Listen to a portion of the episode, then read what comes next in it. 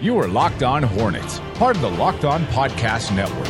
Your team every day. Uh, in a minute, cuz we live. We live.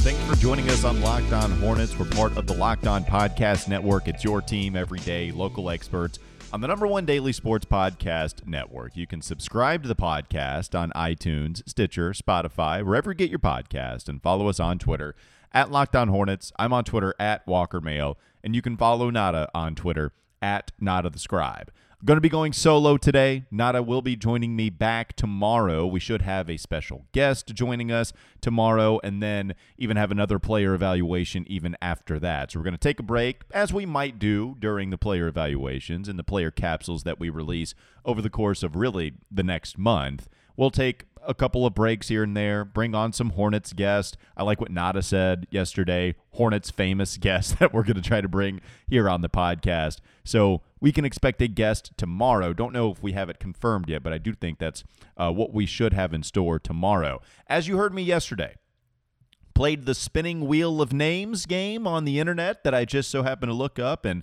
decide that's how we were going to dictate the next Hornet that we were going to talk about because I don't want to go through all of the big names and then have the bad names, or not the bad names, but the names that might not interest you nearly as much at the end of all of this. I decided to just go with some completely random process. So we already evaluated Terry Rozier. That was by design because I feel like he was the most interesting, uh, interesting case study of what everybody thought he did last year. When you talk about Terry Rozier, pretty polarizing dude when you look at some of the national pundits and what they think about him compared to what a lot of the Hornets people think. And, and even in Hornet circles, they're pretty divisive on what they thought of Terry. So I thought that would be a good one to lead off with.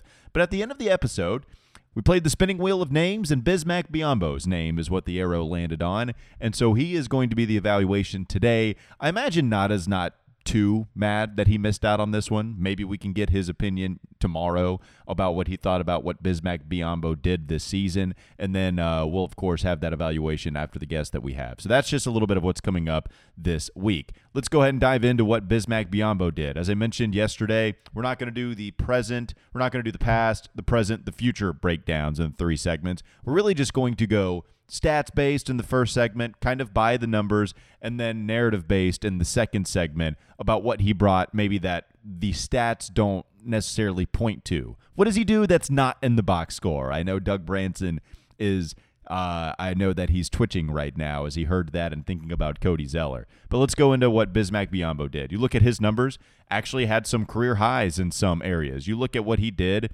in the points per game category. It's someone that averaged seven and a half points per game. Now, if you would have told me coming into the season that Bismack Biyombo would have averaged the most points per game in his career by a point and a half, I would have said that that wasn't going to happen. I would have said that nope, that there's just no way that Bismack Biyombo is going to average more points per game in his career this season than he ever has in his career, I should say. And sure enough, the last time he only averaged six points in his career one time, and that was in the first year with the Orlando Magic when he averaged six points per game. Then he averaged seven and a half this season with the Hornets, which is crazy. Now let's go into some of the offensive numbers that he had. If we're going to divide this to offense and defense, let's go with the bad first. Because Bismack Biyombo is not good offensively. I think everybody is pretty comfortable understanding this. We know the classic joke against Bismack Biyombo is the fact that he has cinder blocks for hands. Dude just can't catch it. It's really odd. Like, I don't know if there's another player in the league that has that kind of reputation offensively but he just can't catch the ball very well. That's something that we've come to know from Bismack Biyombo going all the way back to his first stint here with the Charlotte Bobcats before they became the Charlotte Hornets. So he did average seven and a half points per game, but he only did so on 54% shooting, and he did that on 5.2 field goal attempts per game. Now, you might look at 54% shooting and think that that's not bad and then you start to think of it from a big man and yet coming from a big man to only shoot that to only shoot that percentage it's pretty bad especially when you think of that specific big man shooting the kind of shots that he does goes to show you how inefficient he was rolling to the rim, which is something. It's, it's one of the few things that he does offensively. Like when you're talking about Bismack Biyombo's role scoring the basketball, It comes on dunks. It might come from offensive rebounds and some trash points, and it's going to come from him rolling to the rim, and that's basically about it. And all those shots should should equate to something better than 54%. So it's not a guy that is very good offensively scoring the basketball whatsoever. It's not like you're throwing it to him in the post looking to facilitate. He is a good offensive rebounder. In fact, he had 2.3 offensive rebounds per game this season. That comes in just a tick below um, two seasons that he had that were better at two and a half with his last year in Charlotte, then 2.4 his second year in Charlotte. So 2.3 offensive rebounds per game. Again, the third best season that he had in that co- uh, category in his career. Now you look at the rebounding percentage that he had this season. The rebounding percentage it wasn't as good as what we had seen from him, um, really throughout his entire career. Just a tick below what he did the last three seasons in Orlando. It was at 16.3 percent. The best he ever had was was 28 uh, was 20.8. So it's not like it was too terribly far off. The offensive rebounding percentage was actually the second best that he ever put up in his career, which would make sense given the average uh, amount of offensive rebounds that he had per game. Now here's the thing that I think actually he did better offensively. You look at his assist percentage, it's the best by a lot that he's ever had. His assist percentage was 7.8.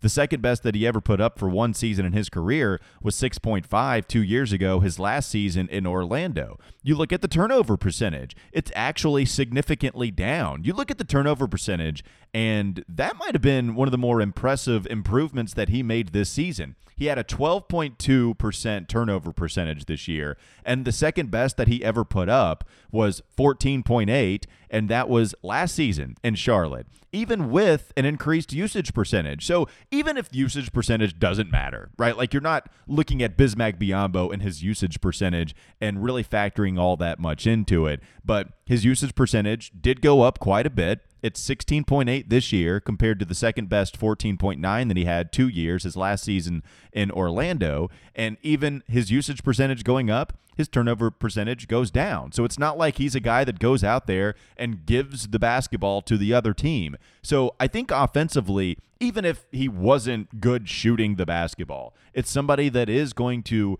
put a good body on your defender so you can get around him and maybe roll to the basket. And when he does finish, I remember some games last year where he finished through some contact every once in a while. You have to look kind of hard at times, but there were some games where they were actually playing pretty well. And Bismack Biyombo, when you would look at who was playing the center spot, it wasn't Cody Zeller. It was Bismack Biyombo. He was the guy that was actually playing pretty well. And some of the times when you would find the Hornets actually charging back. And so we can get to some of the narrative based stuff in the second segment, but the numbers would tell you that he did not turn over the ball nearly as much. He was facilitating a little bit more than he ever has. His offensive rebounding production was pretty good.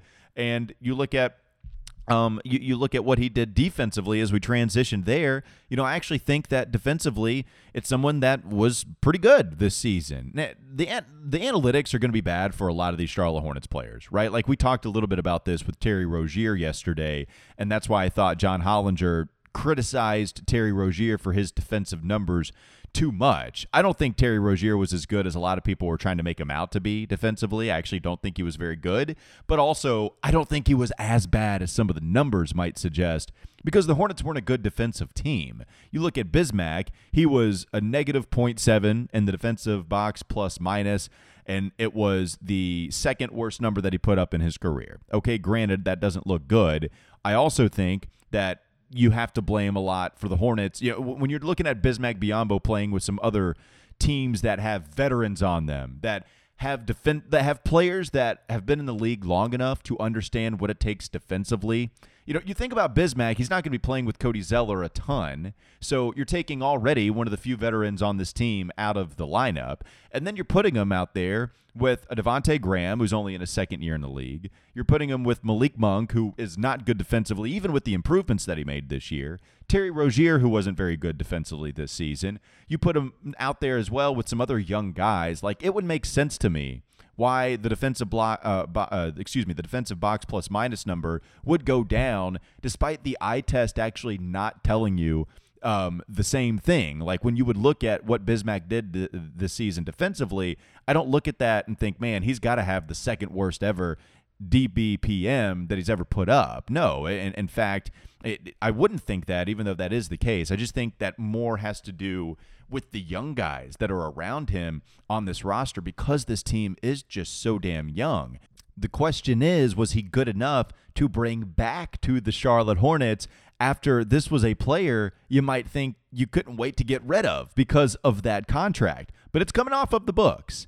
And the way that he played, I think, brought up a question in the minds of most people whether, wait a minute, did he actually play okay, well enough to bring him back on a deal that is much, much smaller? We'll talk a little bit about that next in the second segment here of the Locked On Hornets podcast. This is Locked On Hornets. So if you don't believe in the moon landing, Mm-hmm. then what would you say is the greatest human achievement? I think the greatest achievement of all time, and I think it's Vince Carter doing 360s clockwise It's rather really than tough. I've tried it. It's really tough. It's time for more of the Locked On Hornets podcast. The second segment is going to give you what the biggest value that Bismack Biyombo brings to the team. Where this is the segment and what is most important with Bismack because it's not really what he does on the court all that much as to why he is so important to this team or why he has any kind of importance to this team. It's all about the leadership quality. I think when you look at Bismack, it's someone that is going to go 110% every single time he goes out there on the basketball court. You look at Bismack Biyombo just as far as the kind of dude that he is. If you were to look at the advanced metrics on the personality of Bismack Biyombo, they would be through the charts as as corny as that sounds. Because what we see from his charitable efforts within the NBA, it, it, it goes to show you he goes just as above and beyond as any player in the NBA on that front, as well as just being a leader within that locker room. It was interesting to me in the player exit interviews. We heard from Devonte Graham and we heard from some of these younger guys that is really mostly the makeup of this team. They look to Bismack Biyombo as a leader on this roster. And those guys were dwindling as the season even went on. You didn't have too many veterans to look to as leaders this year heading into this season with all of the youth. But Bismack Biyombo was one of them. The other guys that were among them included Nick Batum, Marvin Williams, Michael Kidd Gilchrist, and Cody Zeller. Okay, there's a few other veterans that uh, is on this squad. But let's think about how all those guys dwindled down. So Marvin Williams, surely it's another fantastic leader on this roster. But Marvin Williams was granted a buyout. And so Marvin, no longer being on this roster, granted a buyout, wants to go contend for a championship, what could be his final year in the league, certainly, understandably so, goes to Milwaukee and gets a little run up there. Hey, just play some defense and knock down some threes. That makes sense for Marvin and the Hornets. They granted him a buyout. MKG, I don't know how much of a vocal leader that he would have ever been anyway. On the court, I think it's someone that you could watch and just look at how hard he works, the defensive intensity that he plays with. That could have rubbed off on some of the younger players um, to lead by example, certainly. But MKG was a guy that is already coming in this season with a frustrated attitude. I'm not even blaming him for that. You can be frustrated all you want, um, but that's just the reality what it was. We can all go back to the player introductory press conferences where uh, he was asked the question, I believe Rick asked it. He was asked, What is your role? Has your role been communicated to you? And he said, No comment. And uh, the question was asked to him about why he decided to opt in, and he said it was the best thing for his family. Like that was the guy at the beginning of all of this with some of the player options that we had heading into last year. MKG was the guy that I thought might actually opt out, but he didn't. So, getting back to the point, it's the fact that MKG was gone after a while. Marvin Williams was gone after a while. Nick Batum could be viewed as a leader, but it's also not a dude that was getting a ton of run this season. So Bismack was the guy that stepped up, played 20 minutes per game, which is about what his career average is, went out there and played extremely hard, and it's what the players actually talked to when discussing a leader. He did not ask for a buyout. That's not a guy that asked to leave this team in order to go contend somewhere else or be in what maybe he viewed as a better situation. Maybe he viewed this as the better situation because he would get more playing time, but it's certainly not a better situation if you're wanting to win games.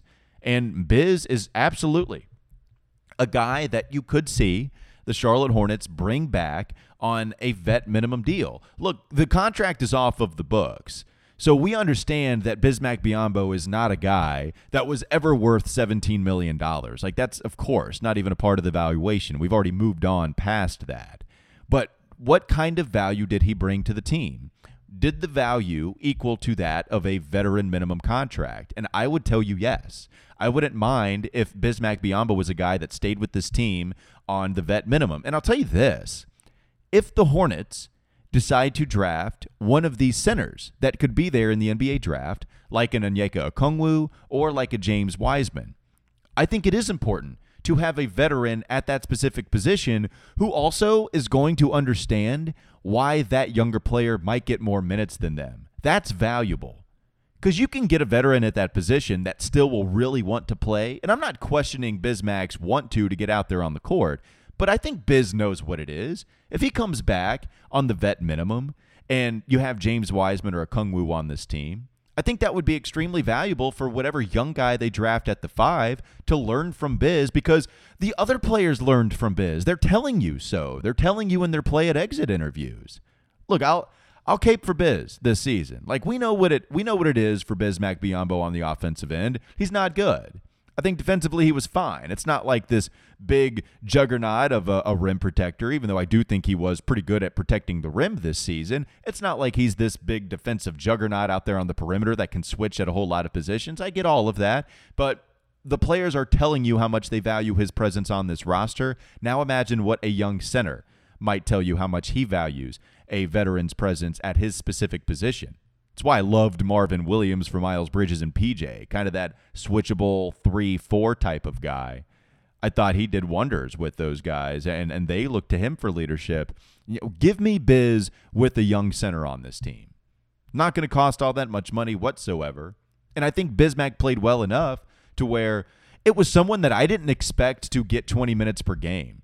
I mean, if you come into this season, I think at the beginning of this year, my takes on the five position might have been Cody Zeller is going to get the run, and then it'll probably be Billy Hernangomez. Even with his awful, awful uh, defensive play, what we've seen from him, I still thought Billy might be a guy that you see more minutes from just because the Hornets were shifting to youth so much. But it was Bismack because he was the one that even brought the most out of some of the youth at other positions you know, understanding some of the defensive philosophies from a team standpoint. Give me, uh, give me Biz on the vet minimum. I- am cool with that. I think overall it was a season that you know what I'll-, I'll call it a pleasant surprise. I did not expect to get the kind of contributions that we did from Mr. Bismack Biyombo. We have one more segment to go here on the Locked On Hornets podcast, a part of the Locked On Podcast Network. You are listening to the Locked On Hornets podcast. And that was also a connection of a connection because the new Carolina Panthers owner, David Tepper, looks like the guy trying to defuse the bomb at the elementary school in Die Hard with a Vengeance, which I thought looked like John Heard, aka Kevin McAllister's dad. AKA Peter McAllister. I never would have got that. It's time for more of the Locked On Hornets podcast.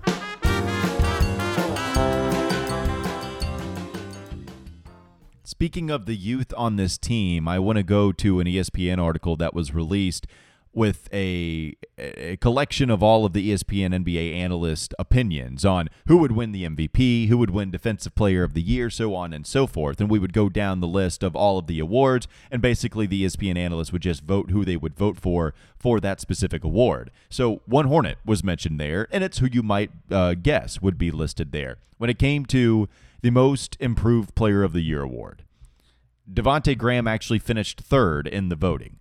Second was Brandon Ingram, and first was Bam Adebayo. Now, you might look at Devonte Graham and think this is somebody that should win the award, and I think he is deserving of some consideration. Even though it's so weird to argue on behalf of most improved player because there's so many different angles you can argue, right? Like you could argue, well, Devonte Graham was really bad last year. He was worse than what Bam Adebayo was last year. He was worse than what Brandon Ingram was last year. And and, and that's just a weird argument. We're, we're to give Devonte credit for being a worse player than what maybe Ingram and Adebayo were, even if they took another step into all star form with both of those guys. Uh, exuding that kind of play. It's a weird, it's a weird uh, award to argue on behalf of. But if we're going to just kind of measure the gap and what a player was last season to what they were this year, I, I think that Bam Adebayo is somebody that has entered an entirely different realm.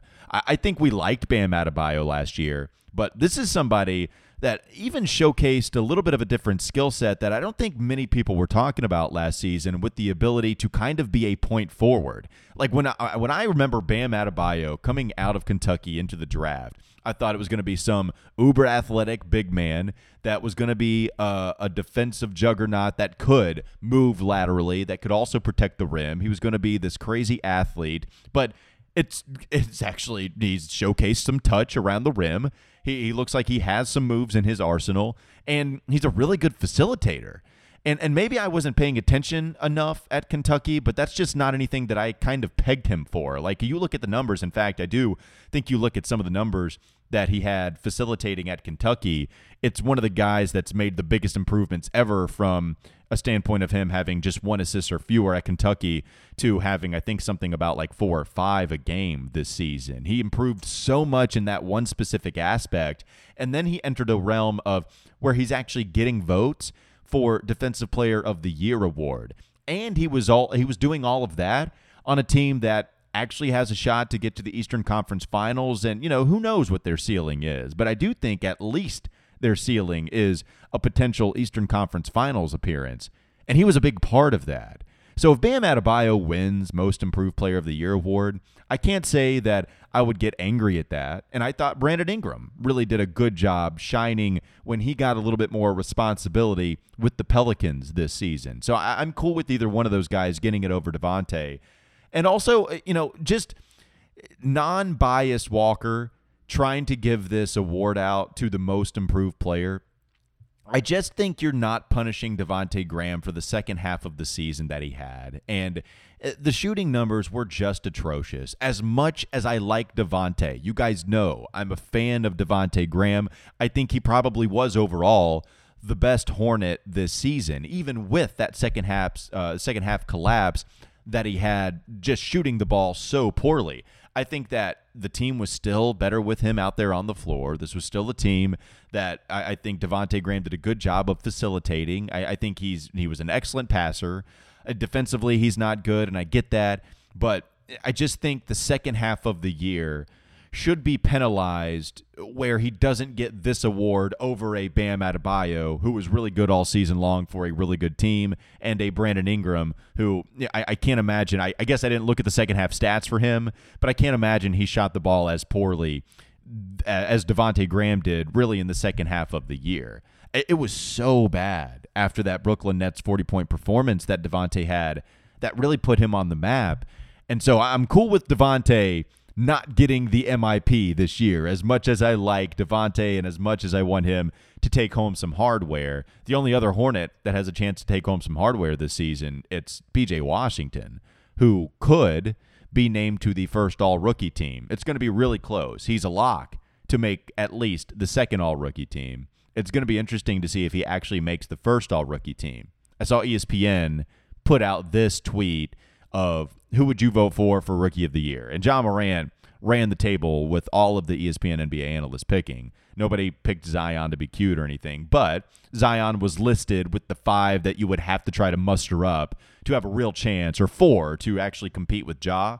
And it was Ja Morant, Zion Williamson, Kendrick Clark, uh, or Kendrick Nunn, I should say, excuse me, uh, Brandon Clarke, and I forget who it was, but it wasn't PJ. I think it was Terence Davis. I, I, those were the only guys that were listed. So it'll be interesting to see if that would be the five, because I think you have four locked in. What will be interesting to see who gets that fifth spot, and that's where PJ Washington could come in. And I think he's got a great case when you compare him to everybody else. I think he has a great case to maybe even take home some type of award or acknowledgement along with Devonte. Those are absolutely the two guys that have the best chance to do so. That'll do it for this edition of Locked On Hornets. We appreciate you joining us once again. Hopefully, Nada, I think Nada will be joining me again tomorrow. Uh, thanks again to you guys for supporting the show. Now tell your smart device to play the most recent episode of Hollinger and Duncan. Have a great day. We'll see you tomorrow. We have a guest, and then we'll have another player evaluation. I'm doing this again. I forgot to do the spinning wheel of names. Let me do that real quickly once again. I have it up right here. I'm going to press the wheel. It's spinning, it's spinning, it's starting to slow down. And Jalen McDaniels, that's going to be our guy. Jalen McDaniels. So we get to go to a young pup, the rookie last season from the second round out of San Diego State. That's going to be our next guy at random. So we'll have a guest tomorrow. Try to give you a Jalen McDaniels player evaluation on Thursday. And uh, we'll finish up with another player evaluation, I would imagine, on Friday. Thanks again for joining us as always. Thanks for supporting the show. We'll see you tomorrow.